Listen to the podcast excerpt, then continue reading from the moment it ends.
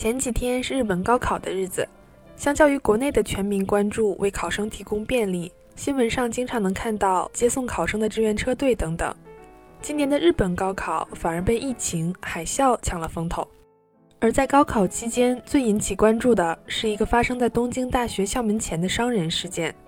嫌疑人是一名只有十七岁的男孩，是名古屋一所重点私立高中的高二学生。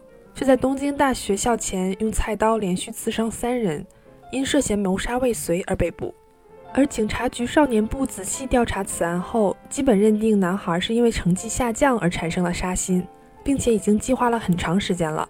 那么，日本的学习压力真的有那么大吗？今天就让我们一起来了解一下日本的学生们会怎样应对作为人生的第一个里程碑的高考。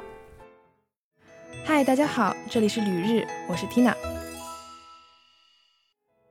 我是完成了高考，却发现人生还有无数关卡要闯的缇娜。其实这个少年本是一个品学兼优、拥有光明未来的孩子。他的初中同学评价他说，他的成绩一直名列前茅，而且对每一个人都热情亲切。他是学校管弦乐队的成员，每一次比赛获奖，他都会亲手给每一个队员写一封信。他的同学至今也不敢相信他会做出这样的事。但在进入高中后的一次大学方向辅导中，他被告知以自己的成绩不能去东京大学之后崩溃了。他说：“我的目标是东京大学，如果我不能成为一名东大的医生，我就去杀人，然后背负着我的罪责切腹自尽。”那么究竟是怎样恐怖的考试，让这个外人看起来是别人家的孩子的男孩产生了如此扭曲的想法呢？日本的高考叫做大学入试中心考试。在每年一月十三日之后的第一个周末举行，因为是申请制，日本高考一共有六个教科，三十个科目，考生只要参加他申请的学校指定的科目就好了。但是这也导致了考生要在考试之前，甚至更早之前就想好要报名哪所学校，才能决定参加哪科考试。而日本普通学生高考只能申请一个国公立大学，其余只能申请私立，但私立大学学费又很贵。所以，对于家庭条件不是那么优秀的考生来说，相当于只有一次机会。所以，不仅是像这个案件中的男孩这样一定要上东京大学的考生，心里会有很大压力；家庭条件一般的孩子们也面临着很大的心理负担。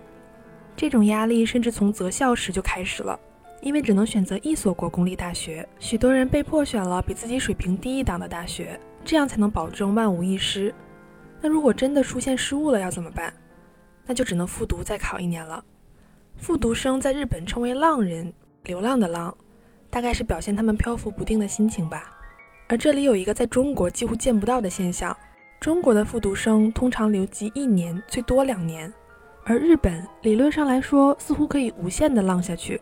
虽然复读两年以上对于就职可能就会产生影响了。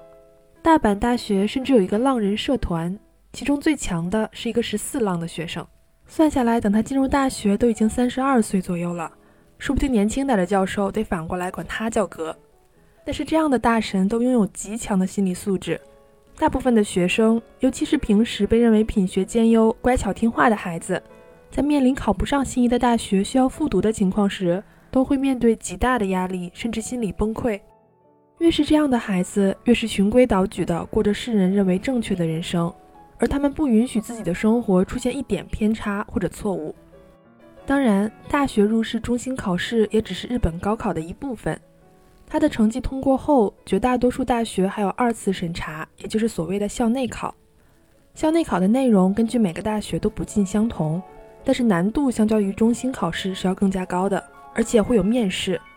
每年一到这个时候，就可以看到黑压压的一片，穿着几乎一模一样的西装，紧张地站在校门口的考生们。从旁观者的角度来说，这样一模一样的黑色服装，多少有点泯灭每一个学生的特质，看起来让人挺沮丧的。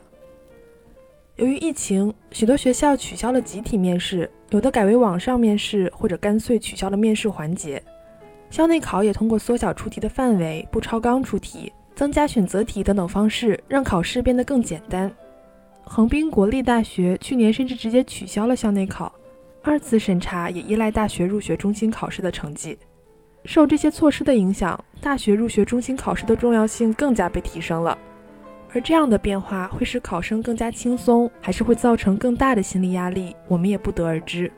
而普通人作为考生的同学、朋友、老师或者家人，只能尽全力给予他们最大的鼓励和安慰，不让本来优秀的他们因为过于钻牛角尖儿而铸下大错。